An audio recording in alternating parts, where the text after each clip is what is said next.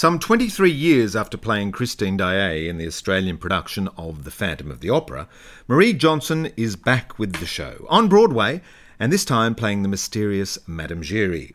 It is a show that has great sentimental meaning for Johnson, and the experience allows her two very different access points to a story that has thrilled audiences for several decades. The desire to act has been present since childhood. Bargaining with brothers to switch TV from the cricket to a musical was a regular challenge for Marie.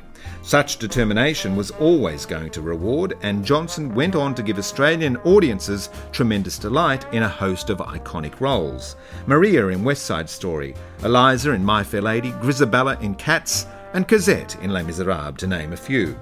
A win in the Sydney Cabaret Convention in 1998 took Marie to NYC, where a next exciting chapter was soon to unfold. She quickly established herself with performances around the USA in musicals like Zorba, Passion, and Adam Guettel's Myths and Hymns. Marriage and Family was also found, establishing Marie as very much a local. It was a great treat for stages to access Marie for a couple of hours to catch up with her journey over the past few years and to gain terrific insight into what it takes to be a performer on Broadway. Running around so I don't get one on one really with anyone. I kind of bring everyone together and do it as a group. Well, I feel very fortunate. You're actually, yeah, you yeah. should. you are. You should have had her here. Oh, yeah. Uh, yeah. So, this is a one on one that people can tune in and listen to with you. They can eavesdrop. Great. So, you're back in Australia. Mm-hmm. This is an annual pilgrimage home for Christmas and New Year? Um, it Pretty much, although it's been three years because now because of the show on Broadway and only having two weeks vacation, it's very difficult to get this this amount of time off. But I was lucky enough to kind of swing it. You've earned enough um, overtime, perhaps, or um, extended perhaps, leave. A little bit of everything. Good behaviour. Yeah. So is that so with long runs on Broadway? Is that just the standard sort of holiday? Is it two two weeks off? The the con- the equity contract is pretty much one week per six months, so it ends up being two weeks a year. Right. Yeah. But then there's things like you know it's all about to what you can negotiate and I guess your um, status in the company possibly and you know there's personal leave. So part of my visit here is personal and and vacation. So. Right. Do you still call Australia home? Absolutely. Or, yeah. but NYC yes. must be home yes. as well. Yes, I'd say now, 20 years on, yeah. I'm definitely, I have two homes, yeah.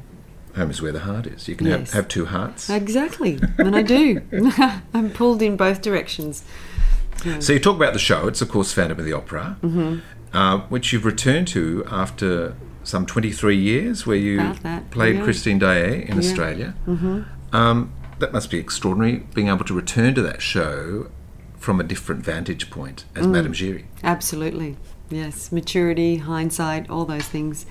Um, I watched a YouTube promotional clip uh, this week about um, I think it was called "Becoming Madame Giry." Oh yes, where you were spoken to, and you became very teary um, yeah. during the interview, which was beautiful. So, what does Phantom mean to you, Phantom of the Opera? Um, you know, it's it's kind of where I really did a lot of my. Well, it was my first lead role too. So, and I mean that is an enormous lead role, an enormous gift to any performer to have that kind of responsibility. Was that your professional debut? No, I, no? Les Miserables before right. was that, and I was an understudy uh, to Cosette.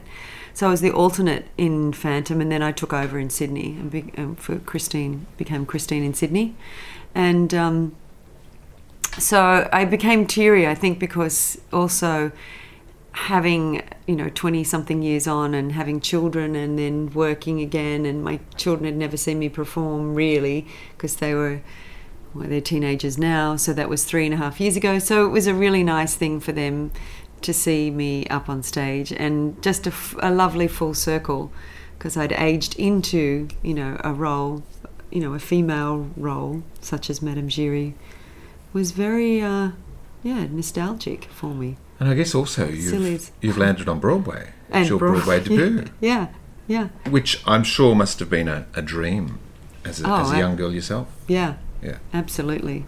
Yeah. Christine's a huge role sort of the vocal demands. You, you, have to dance on point, don't you? Yes. As well as all that heightened melodrama yes. and all that sort of thing. Yeah. How do you uh, maintain your show fitness during the week to be able to sort of deliver that eight times a week? I think um, the show itself keeps you fit. So you you go through probably it's almost like a training session, and I think you just reach a point where you you know the first couple of weeks are always exhausting, you know, and then your body and your voice and your technique kick in, and you just maintain. You you know you reach that level where you can just maintain it, you know, and there's nothing like repetition to keep you going. So with repetition, uh, how do you manage to keep that fresh every night? Um, I mean, you know, I think it takes a certain type of performer to do eight shows a week, And a long run as well. and, and a long run, exactly. And I just happen to be, I thrive on that. You know, I'm never happy. I guess I'm always trying to seek perfection and never feeling I reach it. So I'm always happy to go back in there and fix a few things or discover a few more moments. You know, it still is a live performance, and There's people seeing it for the first time. yeah, Yeah. yeah. And you know the energy is always a little bit different on stage for whatever reason. So you know you you're on high alert all the time, and I think that's what keeps me going. Other people may have a different story to tell, but Um, Phantom uh, purports also to have um, cast members who have done it for up to 20 years. I think Yeah. George Lee Andrews played one of the theatre managers for Yeah. two decades. That's extraordinary. I know. And we just um, had a cast member recently, a couple of weeks ago, retire after I think 14 years. I think he'd been in there. So Ken Cantor, and But if uh, you enjoy it, I guess, and it's still fulfilling you, and Yeah, I know. Everyone, ha- you know, there's so many different um, attitudes around it too, and so many different personal needs of different of performers. You know, family, things like that. The thing about Broadway is that your insurance is attached to your medical insurance, so is attached to your contracts on Broadway. So when you walk away from a production, or you know, it, the show ends, you lose your insurance if you don't find another job over time, your medical insurance. And in America, you need your medical insurance. yeah, absolutely. Yeah. It's no different to, I mean, a lot of those long runs, I guess, an actor being in a soap opera for, Yeah. for many years, isn't yeah, it? people. Yeah, exactly. If, you, if you can manage that long run and repetition, mm-hmm. all the power to you. Yes. I spoke to Caroline O'Connor in uh, an earlier episode of Stages, and uh, she was cheerfully describing when she was last on Broadway in Anastasia. I think you both shared a dressing room, uh, oh, a dressing A room wall. wall. Oh yes, How exciting! we did. Yeah. because you'd both done West Side Story in Australia, hadn't you? We did, Yeah. yes, we did West Side Story, and uh, then we both found ourselves pretty much starting at the same time. Also, I think you know Anastasia was starting around the same time I was going into Phantom, so we realised our theatres were back to back, and I don't know how it occurred to us. But literally, we ended up standing outside going, Well, that's my dressing room window, and that was her dressing, and the wall, the, the theatres butted up against each other. So we could hang out the window and almost, you know, reach our hands across and touch. She had a little fire escape outside hers, so she could actually climb out onto the fire escape. Very West Side Story. Very West Side Story. Very New York. Yeah, and and um, great to see lots of Australians now making their mark on Broadway. Yes, yeah. in various roles. There is, yeah. in all Yeah. sorts of shows. So where did you grow up, Marie? That's you a I- Sydney girl. I'm a Sydney girl. I grew up in the St George area, and then I went to school in the St George area and the Sutherland Shire, and then I moved to the eastern suburbs when I was a bit older and lived there most of the rest of my life before moving to America in my 30s. Hmm. What was school like? Did, was there much of a, a music, drama, education experience there? I went to two schools, you know, in my high school career, and the one of them was very particularly musical theatre driven, and that's where I learnt a lot. And I was the lead role, and I think four out of th- oh, three out of four of the musicals we did. I was there for four years, so um, that's where it all started. I'd say. what you know. roles were you doing at school? I did um, Polly. The boyfriend? The boyfriend. Great. That was my first. Then I did Kim in Bye Bye Birdie, and then it was uh, Fanny Brice, kind of in a version of Smike. Not a not so well known production. yeah. But- Who was your drama teacher or music teacher? Who was putting those shows So together? it was uh, Sister Jan Barnett Right. was our school principal, nun, and driving force and director. So she cast me in those, and we're still in contact. So I'm still very grateful and have a wonderful friendship with her. She's, you know, an incredible human being, and um, yeah. And then I went to year 11 and 12 to Mary Immaculate College, and we did the Crucible there. So that was more, you know, more of an emphasis towards play, and I was Abigail. Right. So. Hmm. you were doing uh, dance classes from a young age? Were you off to ballet and all Not that? really. No? No. I did. I started doing ballet when I was very little, and apparently, I cried when the teacher raised her voice and went running back to my mother, and then my never went back until my teens, and then I started doing some class, random and gymnastics and different things, but not not to the extent I would have, I should have done. So I've spent probably most of my career picking it up along the way. But thankfully, the roles have never been very dance heavy. Right. So Does Madame Giry yell? She did no. Does she dance? Sorry. No, no, does oh. she yell, Madame Oh, yell. Just go, no, go- no, so nothing. no, she never yells. She would never raise her voice, but she's she doesn't need to because she has a big stick, and she's very commanding. So I definitely pitch my voice in a way where it's more commanding and resonant. But no, she would never yell. Hmm. She gets a little heightened, you know, in second Don't we all? Yes. Don't we all? Uh, community theatre participation? We, I did a little bit. Yeah. Um, when I left school, uh, there was Rockdale. Oh my gosh, you're taking me back now. There was a little theatre company at Rockdale. The Guild was it the Guild? Was it called the Guild Theatre Company? It was up the back there. yeah, I did a couple familiar. of plays up there, um, and I also did a musical of Baby with a a company. Can't remember the name. That's a good show too. Yeah, it? that's a great show. Yeah. I did that at Rockdale Town Hall, and that was pretty much it, I think. And then I started moving into, and then it was Les Miserables, and then Phantom, and then off and racing. I always wanted to audition for NIDA, but I never, uh, I guess, didn't quite get myself together, and I was a little intimidated by the whole process. So that the, the belief in yourself or the confidence? The belief, probably the confidence Yeah, and the belief yeah. in myself, um, because I wanted to go more the acting route than singing.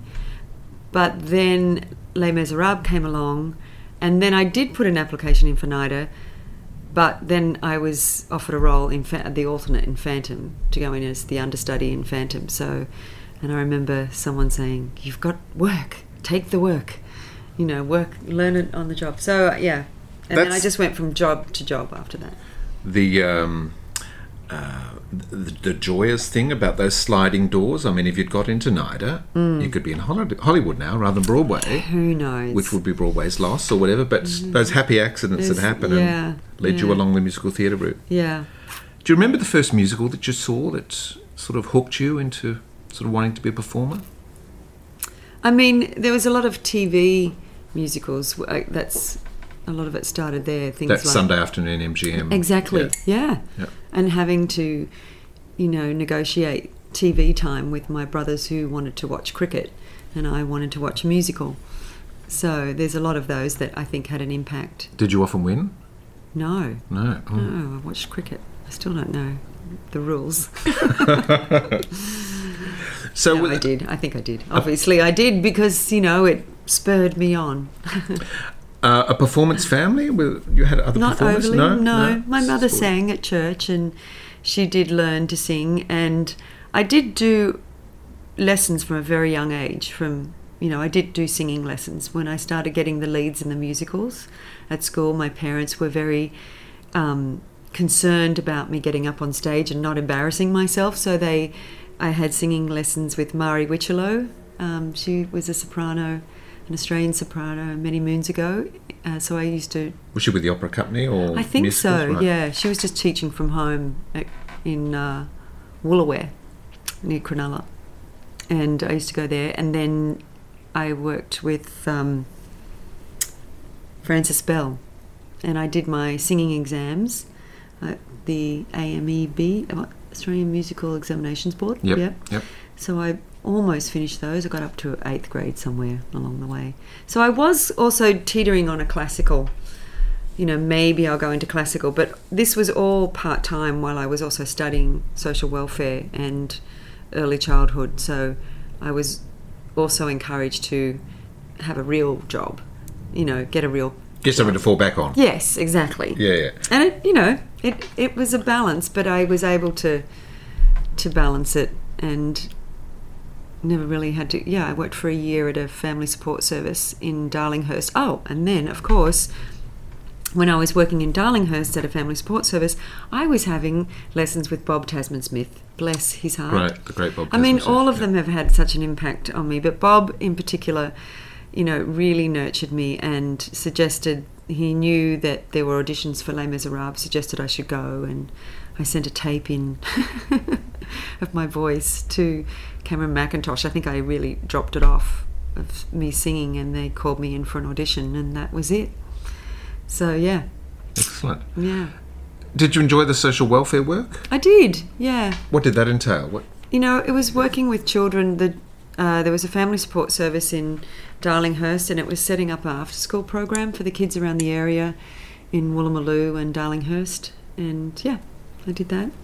And I think I just gravitate to oh, helping people and charities. So I've always I double that in my work in New York. I sometimes not so much now because the eight shows a week and having a family keep me really busy.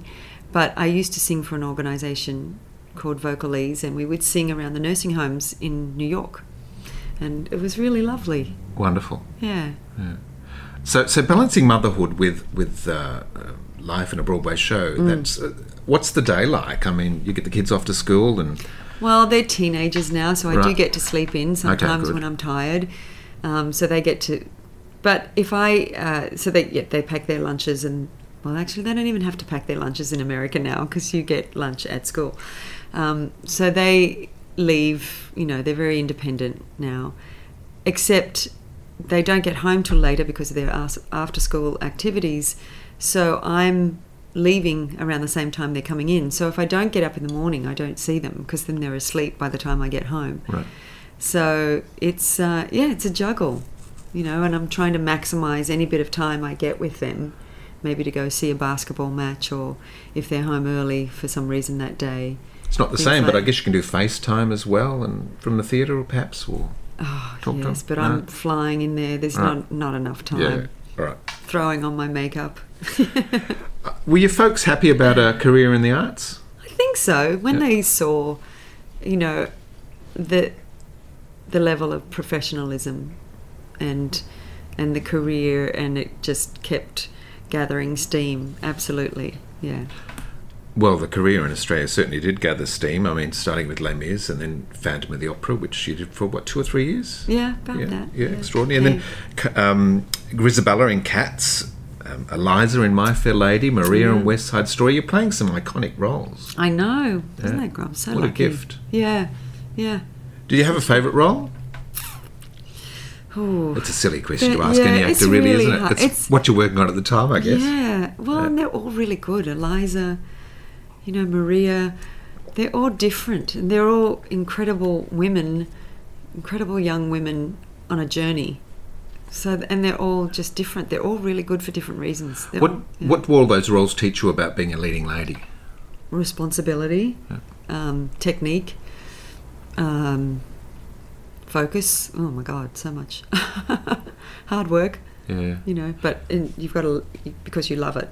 It's And effectively, easy. you're, leading that company as well off stage. Um, you're modelling I guess behaviour, I so. guess, to a degree. I didn't quite realise that then, but yeah, I guess so. I recognise that more now, uh, being one of the older, you know, performers in Phantom. So yeah, I, d- I definitely do, but I'm not really there to tell people how to live their lives. No, no, no, But no. maybe through example, you know. but I think- professionalism, yeah. yeah, professionalism. hmm Are companies different in Australia and the US from your experience? Not really. No, it's the same breed. Yeah. Of musical of theatre people. And that work ethic do- is yeah, there? yeah. What about audiences? Do they differ, do you think? they're a little more on their feet. I feel in the states. Yeah. You know, they love an encore and a standing ovation, so that's always lovely. We always get a standing ovation. Yeah. Um, those those uh, iconic roles we just talked about are huge vocally. How do you Mm. ensure that your voice is in peak condition? Do you, Oh, technique. I think that's where I really notice now that my technique is is good and it's held held me, you know, strong. Although after a while and getting a little bit older, you do have a certain amount of muscle memory that goes into the role. So anything outside of it, I'm finding, oh, I have to just focus a little more and prepare a little more and, you know, make sure I warm up and practice it more. It's, you know, do you have periods where you don't speak no, to rest the voice? No. I wish. no, it's a busy day for some reason. I guess um, even though the kids are at school, they're not always at school. There's just random days off, and then there's just um, other things I'm doing and seem to be organising. And New York is such a busy place. You know, you walk out that front door and you walk down the street and you've already said hello or had a conversation with five or six neighbours that you've bumped into. You know, have you continued the singing lessons during a show? No, I haven't. Right. Not, but I'm about to pick them back up. Actually, so funny you should ask because I'm two and a half years in now, and I feel like, oh, I think I need to go and explore some other material and see what my voice is doing outside of Phantom. Keep you engaged with your voice, I guess. Yeah, yeah, exactly. And especially being older, you know, I don't need to be the high, sweet soprano anymore. So I'm mixing more, I'm belting more. So, you know, I need to explore that and more characters. You know, I have a more character voice as Madame Giry, in a way. Have you found that the voice has got lower as you've got older? Yes, Yeah. Yeah. hmm but the height's still there, which is good. Yeah. Do you have a favourite composer? Oh, Stephen Somebody you like to sing? Yeah. Stephen Sondheim, Jason Robert Brown, uh, Pasek and Paul, really love their new work. Um, oh, like them all. And then, you Yes, know, we've got to usher in Rodgers that new, and Hammerstein, yeah. the new guard now. Yeah. I mean, that's those songbooks will always be around, but you know, with the the passing of Jerry Herman recently, and you Mm. know, Sondheim. Let's hope it's not for a while, but he's sort of nearing ninety and all that I sort of know. thing. It's, well, uh, he was at Hal Prince's memorial the other day, and he was in gave a beautiful speech. So What was that like? Because Hal Prince, of course, died in 2019, Mm-hmm. um, and the memorial was at the thea- the Majestic, where you're doing Phantom. Yes, yeah, So you got to be there. yeah, Yeah. yeah. We were there. Did you perform at all? Or? No, no, I think what was, uh, you know, we were so lucky to have Hal for the past couple of years, and he would come in periodically and give notes and see the show, and he was so sharp and so on it, and so supportive of everyone in the show. So we were so lucky, and I think we lived in a little bit of a bubble, thinking, you know, we had Hal just for us, and it was Phantom, but Hal had this enormous career you know, this epic career. So the memorial was very much a tribute to everything else that he'd also done As a producer as and a, pro- director. Exactly. Yeah. Yeah. And as um, a mentor too to other composers such as Jason Robert Brown, who was conducting.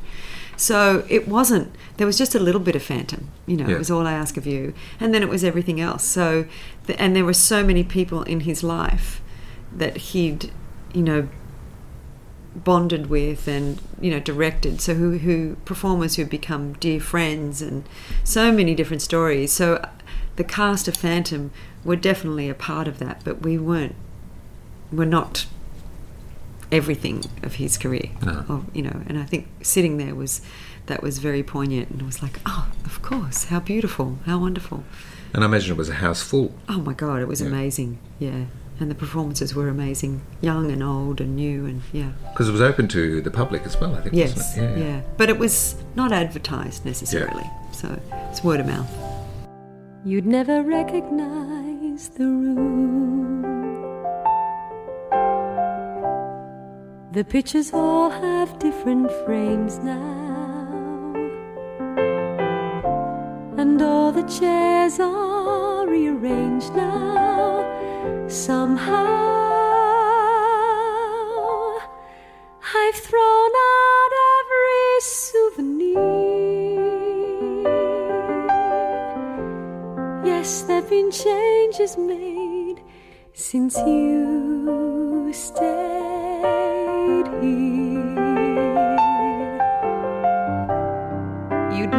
Recognize the street. The neighbors' kids play different games now.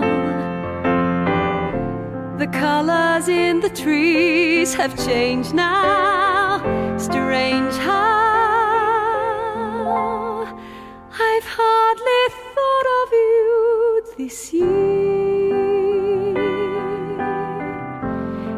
Yes, there've been changes made since you stayed here. The same address well, more or less. More happens, less matters, I guess. You'd never recognize my much more careful game now. And when I cry, it's not the same now somehow. I never waste a single tear. Yes, there've been changes made since you stayed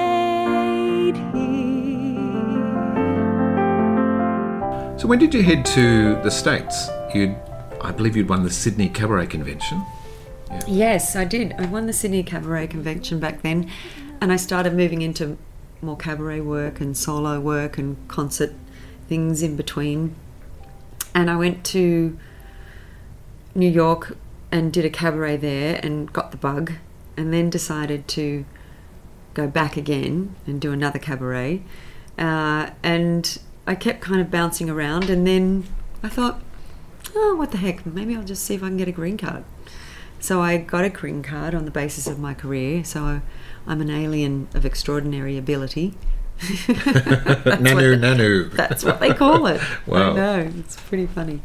And uh, just before that process was, you know, signed, sealed, and delivered, I met my husband, my now husband. So we dated for a while, for two years, and I was back and forth, and then we got married and had two children, and yeah, and the rest is history. So the rest is history. So that really sealed the deal of staying in America, I guess. Yeah. What What did you enjoy about the cabaret form? Because it's really it's just you and a microphone and I know. a piano. I love it and I hate it. Yeah. I get a bit bored with myself. So I think after a while, I kind of I, pref- I my preference is to do a character, is to really exp- explore a character because well, it's a mask you can hide behind too. Exactly, yeah. yeah, and it's just fun and it's not me.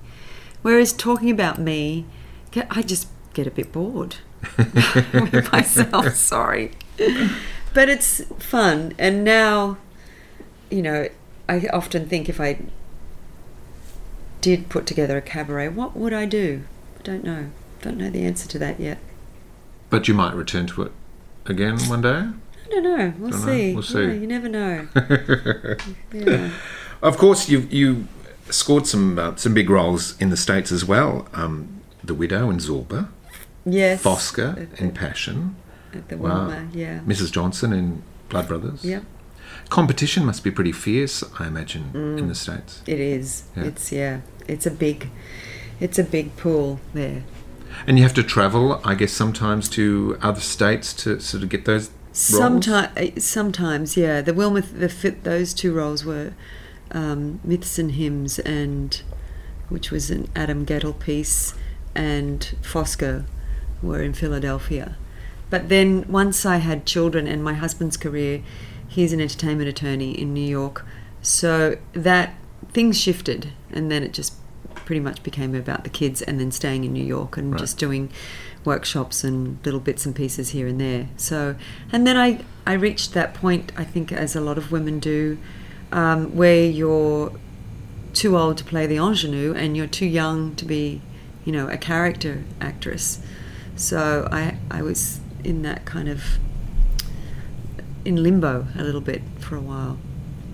There's a lot of rejection that goes with being a performer. Yes, yeah. A lot of roles you miss out on. How, how do you handle that personally?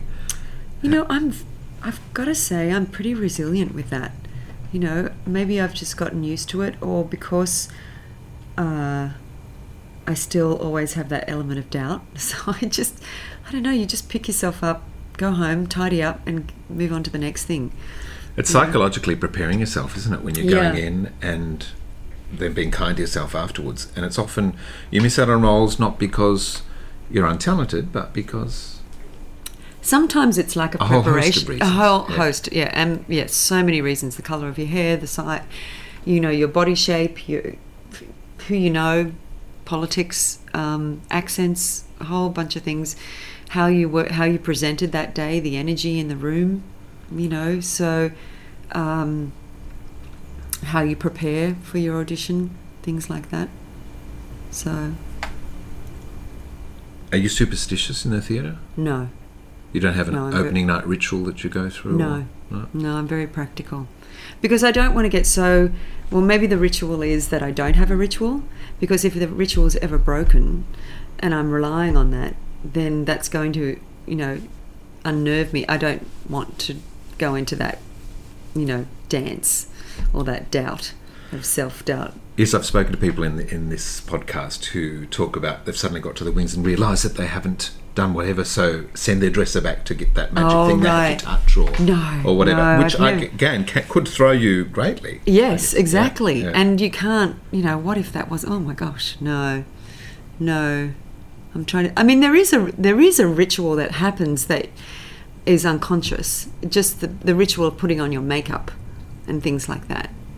Um, there's probably a ritual there that I'm not really aware of. That But that helps you focus and it settle does, and yeah, it does, and the, it helps the role merge into that character. Exactly. Yeah, The wig goes, the makeup, the wig, and then the costume, and then, you know, that's the magic. Costumes are pretty important to a performer, aren't they? You've got to Yes, feel the part, feel comfortable. absolutely. Yeah. Um, in this, we're about to head into our, can you believe it, the second decade of this century. Um, and we see social media playing a huge part in our in our Mm. lives. How important do you think it is to a f- performer nowadays? Because you see, every performer seems to have their own um, website and Instagram Mm. Yeah. Yeah. page, and I struggle with that. I love it. I hate it. Um, I think it's important. I dare I say. I think as a performer, to build a fan base, or not so much to build a fan base really but to alert uh, to be on people's uh, to be in the view in Yep. their view Yep. because so much now is cast through especially especially film and television you know so much of it is self tape you know sending in a self tape for an audition and I do believe casting people if they're interested go to your social media just just to get a sense of who you are and Mm. what you do Yep, yep. and what your interests are. I think there's there's an extension now of us as performers, as a performer, that people want to know a little bit more. It's always another form of the casting directory, isn't it? You It used is. to go to Showcast and look at somebody's 10 by 8, and Yeah. but now you can go to their Instagram now page. you go to their Instagram and you see, you know, it's a bonus if you have built a fan base. If you're a producer, of course, that's going to be something they need to consider. You know, some people are more focused on getting the right person for that role, and some people are, people are a little less. You know, they're more likely to say, well. Maybe that fan base will help us sell tickets. Mm. You know, it's there's so many different ways of looking at it. And also, it gives the general public to access to areas that they couldn't otherwise view. Like I, I know uh, some people um, say hello from their dressing room and Right. show them putting on makeup. Yeah, and so that's yeah. really interesting. Also, I've done all that, yeah, and I still do randomly. You know, I go through phases of being very present, and I seem to have the time to do it, and I haven't, uh, you know, a fun idea to do, to photograph something or do a silly video with someone backstage. Um, and it's encouraged now in Phantom. Years ago, you could not do any of that. It was under such secrecy and mystery, the costuming and everything. And now it's really you know, they they actually encourage it. You know. And those long running shows on, Broadway, especially, I guess, you know, your Hamiltons and your Phantom and, Mm. and all that. There's huge fan bases, I call, Oh, of course, who, yes. who want that access. Yeah, Yeah. yeah. And I think with something like Phantom, you know, there's still mystery around it because it's been going for so long. And it's there's nothing on Broadway like it at the moment with that full orchestra and the costuming is just stunning, the fabrics. So it's bit, still a big, big orchestra? Yeah. Great. Still 29 pieces. Wow. Yeah, live. It's beautiful. And the you know, some of the orchestra members have been there since the beginning. Right. There's a couple of them right from the opening. My dresser um, has been in the show since the beginning, since six months. She, I think she- maybe she came six weeks later, but pretty much from that first year. So, yeah, And do they all tend to live on Manhattan or are they travelling in great distances? some a little bit of both, half and half. Yeah, Do you get nervous? no, No. not anymore. Um, no, no, I don't. Excited, maybe focused or something. Uh, No, I don't get nervous. Anxious? No. trying to think. No, I don't. As long as you know your stuff, I guess. Yeah. You're assured that it's going to You work. just trust the role. You just trust it, I guess. When you are auditioning, do you have a go to song that you like to. that works for you at auditions? Uh, I guess I do. There's one, if it's a dramatic, if I'm going in for a dramatic character, I, I think it would be You Don't Know This Man by Jason Robert Brown Right. from Parade. Yeah. I do like that. Yeah. It's a great acting song. I guess it's yes, it's finding some repertoire that gives you a, a chance to play Mm. the text and Yeah, as well as show what you can do vocally. yeah. Yeah. And then sometimes always good for the funny stuff, you know, and dramatic. Do you enjoy auditions? No. No.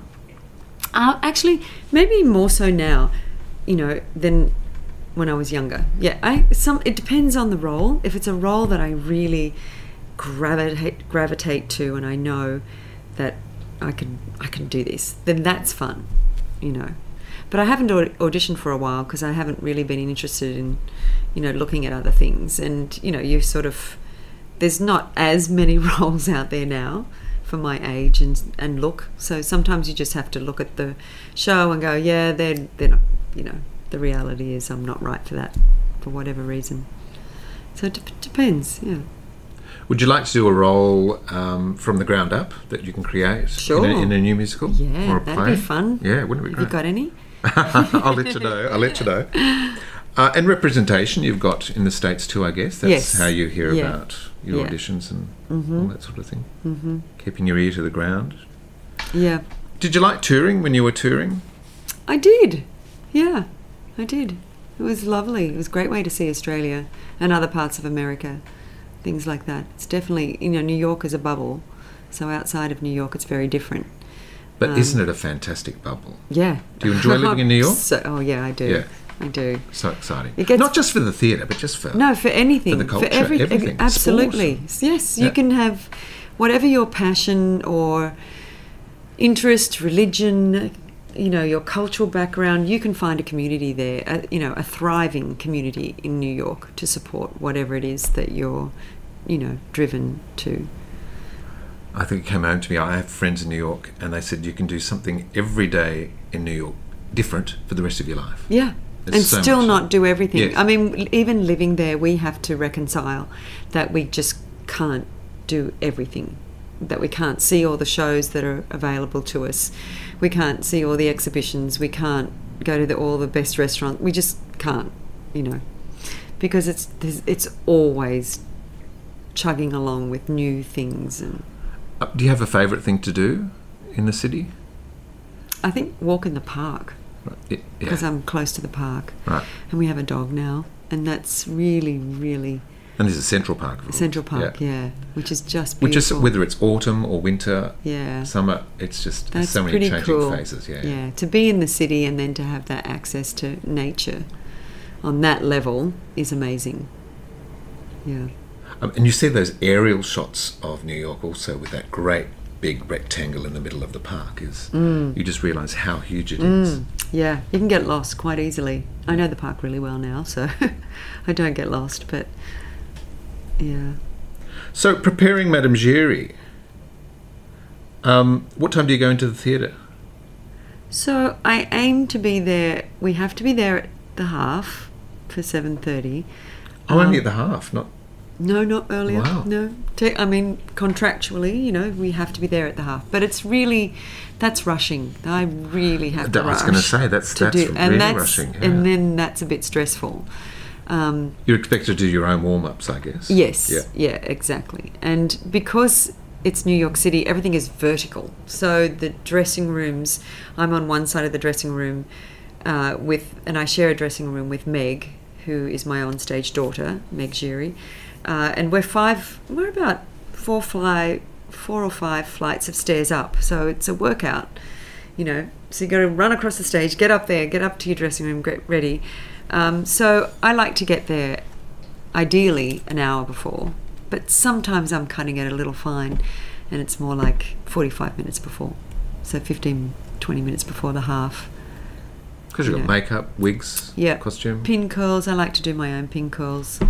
Um, Do you get a chance to check in with other cast members, or you just go straight to your dressing room? And the first time you see them will be on stage. Yeah, sometimes it is. Mm. Yeah, absolutely. Because there's two sides to the dressing room too. It's uh, two sides to the theatre. So some of the dressing rooms are on one side and some on the on the on the other, and some are another you know another three floors above me. So you know it gets busy. So trying to get there early, then to go and chat with people is difficult. You know, timing wise, because we're all busy outside of. Is it a big company? It is, yeah. How, how many We're actors? about thirty. Gosh, I never counted. yeah, but it is. But That, that show is big, yeah. Yeah, and then we've got because the show's running so long, we've got vacation swings, we've got people coming in that you know, you'd be surprised the injuries that happen or there's a crisis in someone's family and then they have to take and then someone comes in to cover them for their role. So there's so many moving parts to casting Phantom and maintaining that cast. Yeah. Um, have there been many Christines who have gone on to play the role of Madame Giry? You know, historically? Are you the only I- one that can claim that? I think I might be the first. I think there's probably more coming along now that we're aging into it. There's probably a few lined up at the door. um, I think I'm the first. I think there's a couple of Christines who have done Carlotta, Right. um, more so, but maybe I'm the first. I'm sure there's some someone out there to correct that. Double But it's a great thing about the theatre, isn't it? You can return to shows from Mm. different vantage points. Um, I spoke to Nancy Hayes recently, who started her career in My Fair Lady in the chorus, Ah. and then recently played Mrs. Higgins. Oh right. yeah. Yes. And I had Toni Lamond doing, we did, when we did it. Oh, right. When you were. when I uh, was Eliza. Eliza? Yeah, Toni Lamond was doing it and Anthony Warlow was Higgins. We were doing that in Brisbane. So, ah, That was. Is that Rodney Fisher's production? it was, Yeah. yes. Yeah, right. I love My Fair Lady. I know. Yeah. And it was a beautiful production. Beautiful. I just saw it on at the Lincoln Centre too. Was How was that? Good. It's beautiful. Yeah. It was gorgeous. Yeah. What would your top three musicals be? Hmm. Uh, um, what it it shifts, but I guess recently, uh, Dear Evan Hansen, Yeah. Mm. Spring Awakening, I adored Spring Awakening, and Phantom, of course, the one I mean. Yeah, of course. Of I mean, once again, it, so many of them are my favourite for different reasons. That's the mood you're in You when know. you want to put on a cast recording. Yeah. Or, Yeah. How do you go about constructing a role like Madame Giry? You read the novel, do you? Or I do. I read the novel. It's been a while though now. Um, I, but more importantly, I try to discover it through the relationships on stage. So I try to look at the text and the story that's being told through the eyes of the character of Madame Giry and then through the eyes of the other characters. Often we forget that there's a lot of information about your character through the other characters. You've got to be a bit of a detective, don't you? Yeah, exactly. So that means really studying the text and looking at it and and what it and asking questions. Well, how do I feel about this? What what's going on? What's and what's my backstory? You know. Um, so I write, I journal, things like that leading up to it. Yep.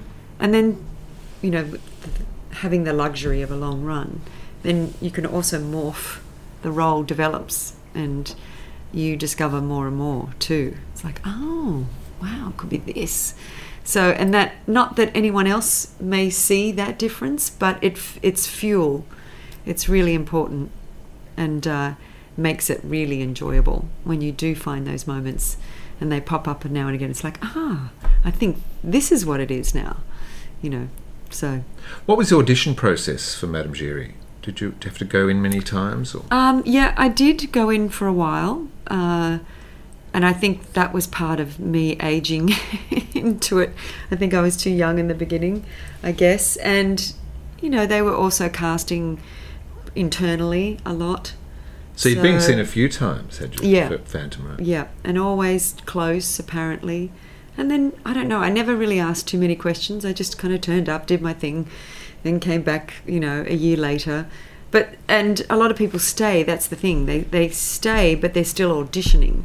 So even though you're, especially in New York and Broadway, they do hold auditions, even though there's really nothing available.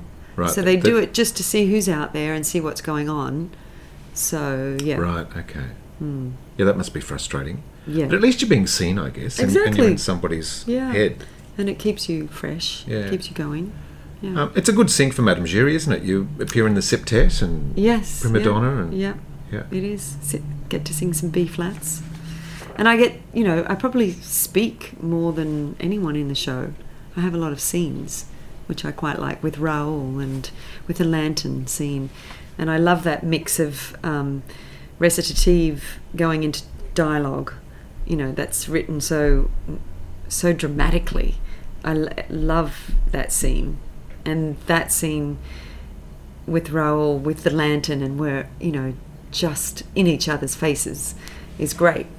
And that's another moment where you learn a lot about your character is just bouncing off somebody else's energy. Reacting, yeah. you know or there's an understudy on and, and all of a sudden it's a little different. The the grab is different you know and then you react differently and then all of a sudden you find yourself reacting differently and it's like wow there's another side of Giry I just didn't know was there Great. you know Keeping it fresh. yeah Yeah. yeah It's a pretty dark show. I mean, Madame Giry is quite mysterious and stern. Does that become a challenge after a while? I mean, off stage? I mean, how do you find the joy in the job? Um, I think once again that discovery is just being open to the discovery of it. So I enjoy uh, looking at those moments and then and then just just I guess just being in the moment Yeah. is how I think I would answer that. Great. It's not So you can leave Giry at the theatre when you go. Oh, There's absolutely. no character yeah. hangover. yeah. no. It's and you're in the moment, so there's not I'm not really reflecting upon her. She's in the moment, so the it's the moment's very fresh and it, the moment then is gone. Do you know what I mean? And then you move on to the next, and then you move on, and then you go home, and then you live your life. As far you know, it stays in the theatre. So, I guess there's just triggers throughout the show, obviously. Hmm. You know that put you in that moment. Uh, what do you like to do during your offstage moments in the dressing room? Um, pretty much get ready. So you don't, do you, have, do you don't have much time to sort of no, there's not a lot. do the crossword or No. Oh, in my off-stage moments. Yeah. Well, it depends. Yeah, no, I don't actually. It's just when you sit down and maybe have a quick chat to someone, you're back on. So I'm not in my dressing room a lot. I'm really need to because it is so many flights up. There's really only one or one or two moments where I'm in my dressing room. Otherwise, I pretty much stay down on the deck. Uh, that's a good question. I do go on my phone now. Isn't Right. that terrible? I do go backstage, yes. I'm guilty of that. I may check a few messages and things like that and multitask and especially with children, there's always something to do and there's an email to be sent. Um, and because I guess you have the luxury of a long term contract, you you are able to make that switch earlier on in the show, I did not look at my phone, Right. and I did not do that. So, yeah, everyone's different. Is there still a big um, fan uh, response at the stage door after the show? There is, Yeah? yeah. That's very much a, a Broadway cultural thing, I think. We don't see it a lot in Australia, to a degree, but there are always fans at stage door. Always, find, yeah. yeah, Not so much on a freezing cold winter night.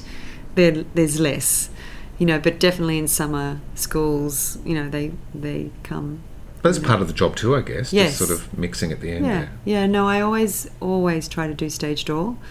Sometimes um, I have to rush out, but pretty much I'm always I'm always very grateful to the fans. Yeah. Are there any other roles that you covet that you'd like to play one day? out there. Oh, you know, um, I think that any. I'd like to do plays. Right, I'd like yeah. to explore Great. some of those, and I love the women in Harry Potter. I Yep. love the Professor McGonagalls and Umbridge, and uh, there's some really fun, fun characters in there that I feel I'm ready for now. Well, I think it's pretty safe to say that Harry Potter will be around for a while. So, I think so. who knows what's coming up. So you're now living um, on the Upper West Side story. Uh, uh, Upper West Side story. what Upper West Side? Having your own West Side story um, with your hubby and two daughters. Are the girls showing any signs of wanting to follow in mum's footsteps? Yes, I do have one. Right, really? Mm-hmm. Is that a good thing? Yeah, Yeah, great. absolutely. Yeah, if yeah, it's it's a whole and it's a whole new frontier. I think coming into the industry now. So Well, she's been I- born into a showbiz family, hasn't she? she really? has, So, unfortunately, or fortunately, however you want to look at it. Yeah. So she she learns as she goes along. But that's Yeah. great. She has that encouragement and support. Yes, Yeah, she yeah. does. Yeah, but we're also, you know, we'd like to. Her to, I think it's really important as an actor to have as much life experience and education as you can. Yeah. I mean, because that's how you study people and a character, and having access to the psychology of of human nature or sociology, how we interact with each other. I That gives you your, your palette, doesn't it, to draw upon? uh, yeah. So we, we're trying to encourage her to have many experiences so that she can bring that to her career, should she really decide to go. She's still young, so whether she decides to really, you know, enter the entertainment world. And maybe she'll, you know, be creative on another level, you know, be a writer. She definitely could be a writer. She's has that um, skill set. So it'll be interesting to see Right. where she goes. Yeah. What makes you happy, Maree? Oh, wow. Coming home to Australia. Yeah, yeah, yeah. My friends, people. I guess that's what it was interesting. Do you ever not talk? Because, like, I don't ever not talk. You're always catching up with someone. I'm always you know, connecting with people. So I think people make me happy. yeah, great. Actually, I've got really good friends, and I've got really good friends in Australia, and I've got really good friends in New York, and wonderful family, and of course, my family is my that is my baseline, because when the family's happy, I'm happy, and then you, you know, can fly from that. That's your base, you know. Well, you've made us very happy today. Thank you for um, sitting down for this one on one. I feel very Oh, special thank that you. found the time to do this, um, giving us an insight into your wonderful career and also what it's like working in a Broadway show. Well, I, it's anytime. I, all the best. Well, I'll, I'll, you can come back next year. I'll come back next year. All the best for 2020, thank you. and um, may Madame Giry go on to bigger and better things. Oh, maybe she'll get her own musical. Wouldn't that be great? Giry, a, a, um, She does get a bit more in Love Never Dies, I must say. They give her a little more, but uh, who knows? Yes, Yeah, right. lovely. thank you. Thanks. Maree Johnson is total charm, and I thank her again for making time to record this episode of Stages. I'm sure, like me, you've appreciated her generosity of time very much. Extraordinary to think that Phantom has had the tremendous run on Broadway, and from all accounts, it's still very much in great shape and hosting one of the largest orchestras on Broadway. Well worth checking out if you're in New York, and a show where we can still be awed by that consummate direction of the great Hal Prince. My guest next time on stages is impresario John Frost. Known affectionately as Frosty the Showman, John has been at the pinnacle of musical theatre in Australia for several decades. The Gordon Frost organisation contributes many of the commercial product we see around the country annually. His productions have garnered a swag of local awards as well as two Tony Awards on the Broadway stage. His career began as a dresser on the J.C. Williamson's production of Mame. It's a riveting story, and John speaks frankly about his journey and what it takes to be a producer of commercial theatre. It's a captivating two part episode and not to be missed. You've been listening to Stages. Thanks for joining us. I'm Peter Eyers. Catch you next time.